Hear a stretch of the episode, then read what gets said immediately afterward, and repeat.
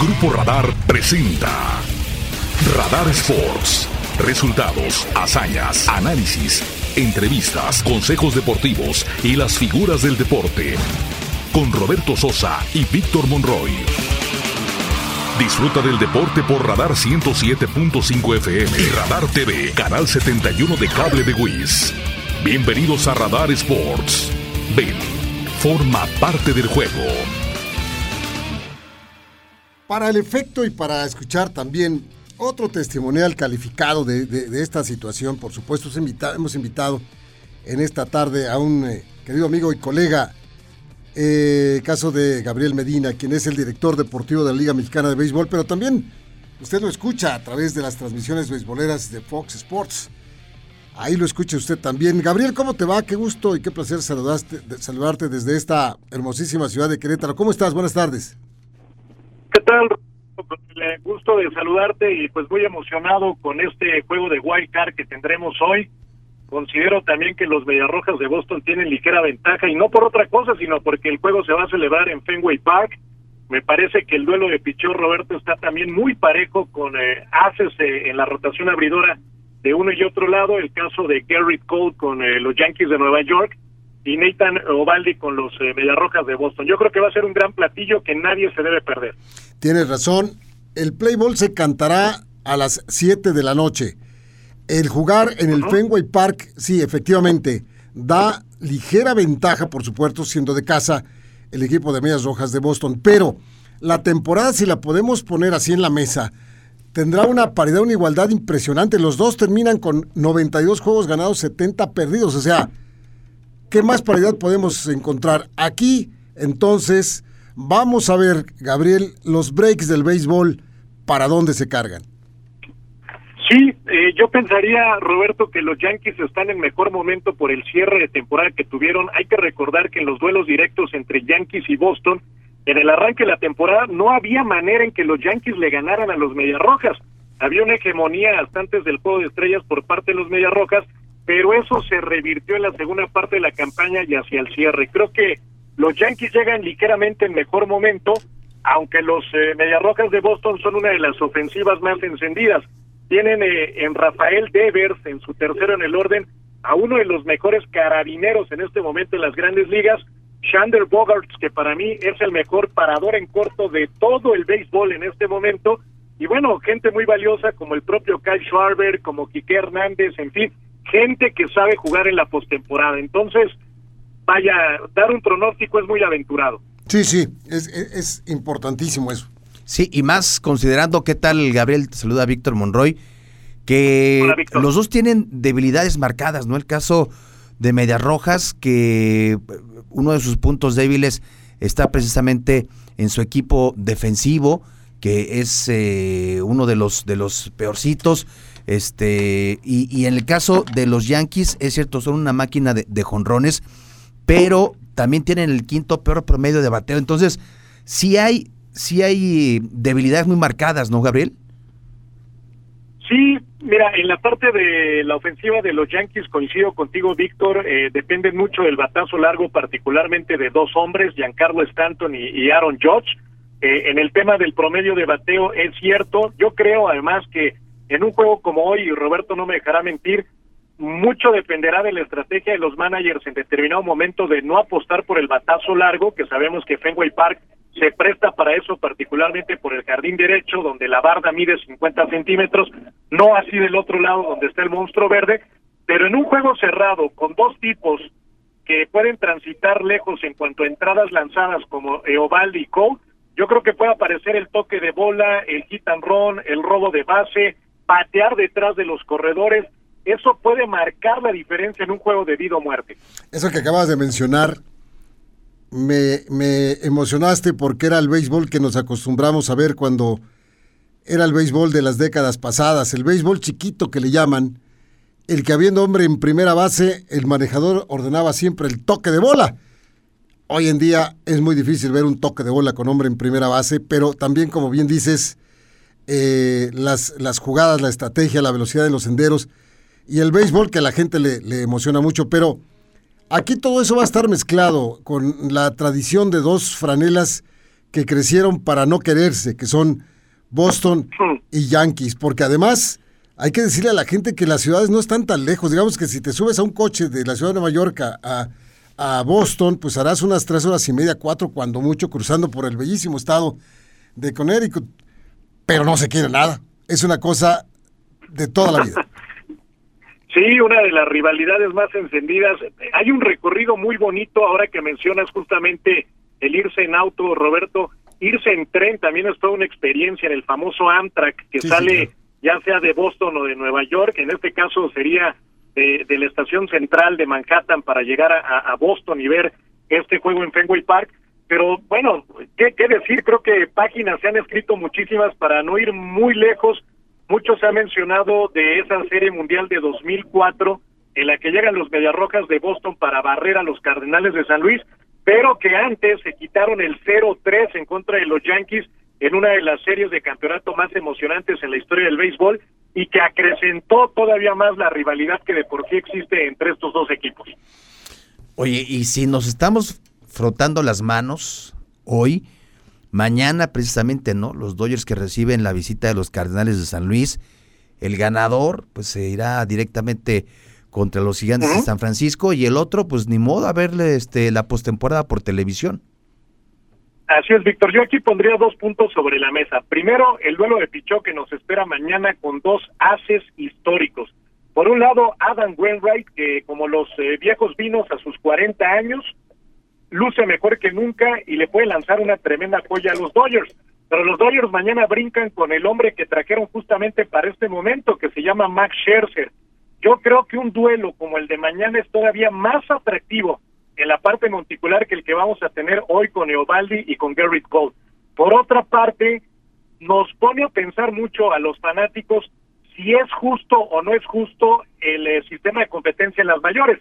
Es muy emocionante, de eso no cabe duda pero mañana los Dodgers de Los Ángeles, con todo y más de 100 juegos ganados, podrían despedirse de la campaña por no haber logrado la conquista del banderín en el oeste de la Liga Nacional, que sí lo consiguieron los gigantes de San Francisco. En fin, es justo porque todos parten con las mismas posibilidades, pero parecería en determinado momento que no le va a hacer justicia la revolución a los Dodgers y mañana los Cardenales de San Luis los sacan de la postemporada. Sí, es, es algo que temporada tras temporada lo vemos de esa manera.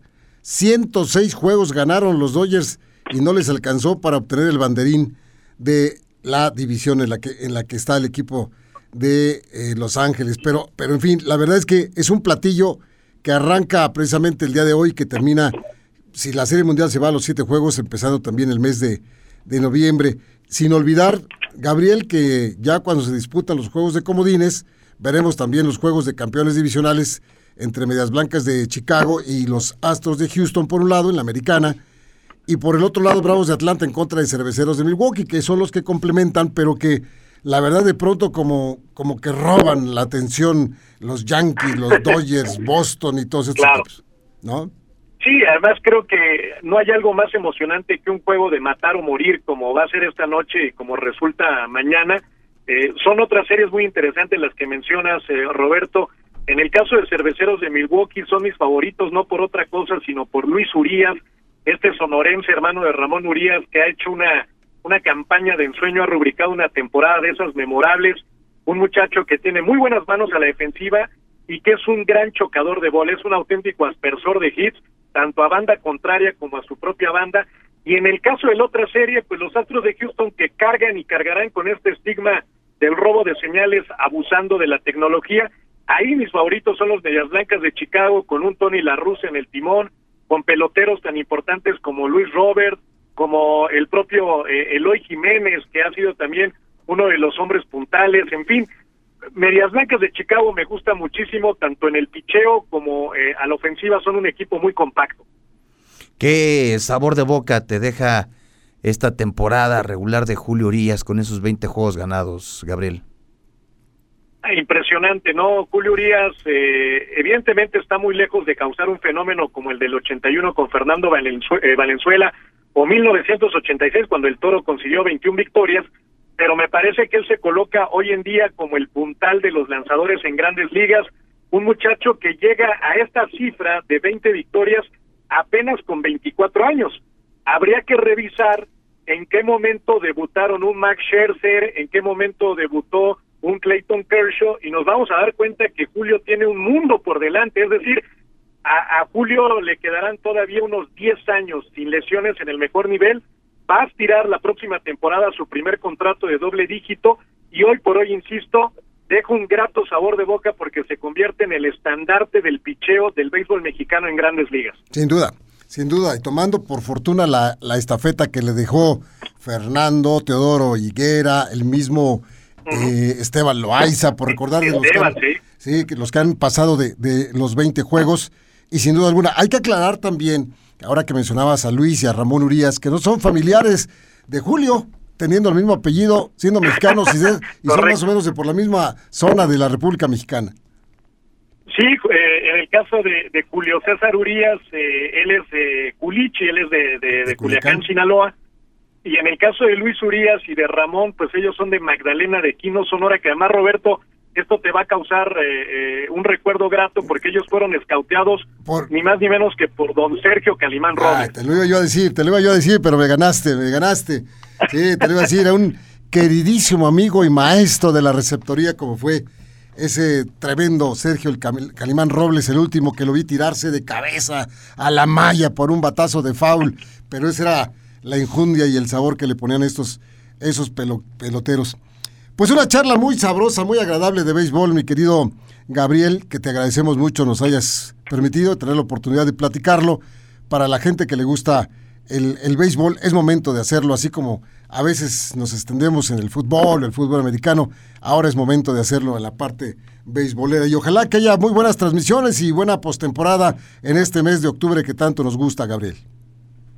Que así sea, Roberto, que gane el béisbol. Por lo pronto, pues hoy estaremos prendidos de la televisión para ver a los Yankees visitando a los Medias Rojas.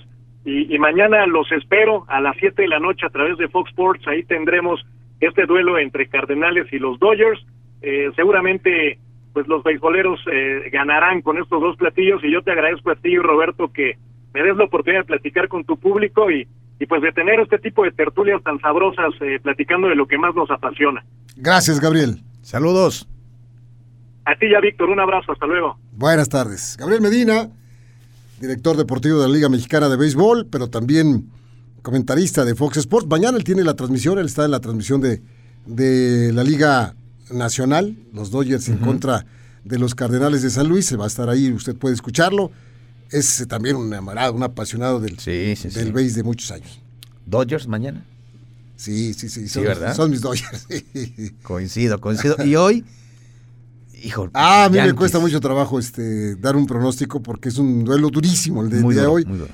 Pero no sé, quién sabe, a lo mejor si digo Boston. Fíjate que me tocó vivir una serie mundial ahí en el Fenway Park y es, es algo maravilloso. Es algo. Claro, el, el béisbol en esas sí. partes de la gente tan beisbolera, lo disfrutas tanto. Es algo maravilloso. En la serie mundial si mal lo recuerdo, eran los Medias Rojas de Boston en contra de los eh, Rockies de Colorado. E esa fue la serie mundial que tuvimos la oportunidad de, de transmitir y bueno, eh, bueno, mucho. mucho no, el ambiente, el ambiente, por supuesto. El ambiente, el ambiente. Eh, das vueltas por todo el estadio previo al partido antes de meterte y es agradabilísimo darle la vuelta al Fenway. La gente metida en el béisbol y todo el mundo hablando de, de béisbol con los jerseys y todo. Me llama mucho la atención, usted que nos escucha, sabe que por, la, gente es muy cervecera, muy, muy cervecera. Y eh, no sé, como cuarta o quinta entrada, mi esposa, a, mi cuñada que nos acompañaba, mi cuñada Rosalía, ándale, dispáranos una cerveza. Y yo tenía la oportunidad, dije, a ver, voy rápido por regalarles una cerveza, con mucho gusto. Cuando me acerqué había una fila. se salía de Boston la fila. No, o sea, bueno. no solamente salía del, del parque, se, se, salía de Boston la fila. Y eso que todo mundo queríamos Ajá. aprovechar, que estaba entre entrada y entrada. Entonces, pero cuando llegué ahí, decepción, ¿no? Ya regresé. ¿Sabes qué? Me van a tener que esperar a que termine el partido porque estaba muy larga la fila. Horrible. Son como dos kilómetros de fila para comprarse una cerveza. No, no, no. no. no y luego. No. Clara oscura, no, pues clara, ya no hay clara. No, ya clara, no hay, ¿trae cambio? trae cambio. bueno, vamos a ir a la pausa, mi querido Mauricio, este, y de regreso vamos a platicar de esto de las sedes que está cambiando Canadá, que va a jugar contra México pasado mañana. Sí. No quieren mexicanos en sus estadios, o sea, le da mello Sí. Porque siempre va una marabunta de paisanos a, ver la Pero así pusieran este, Islas Guadalupe, siempre hay mexicanos, siempre. Entonces, de eso no va a ser tan sencillo. Volvemos.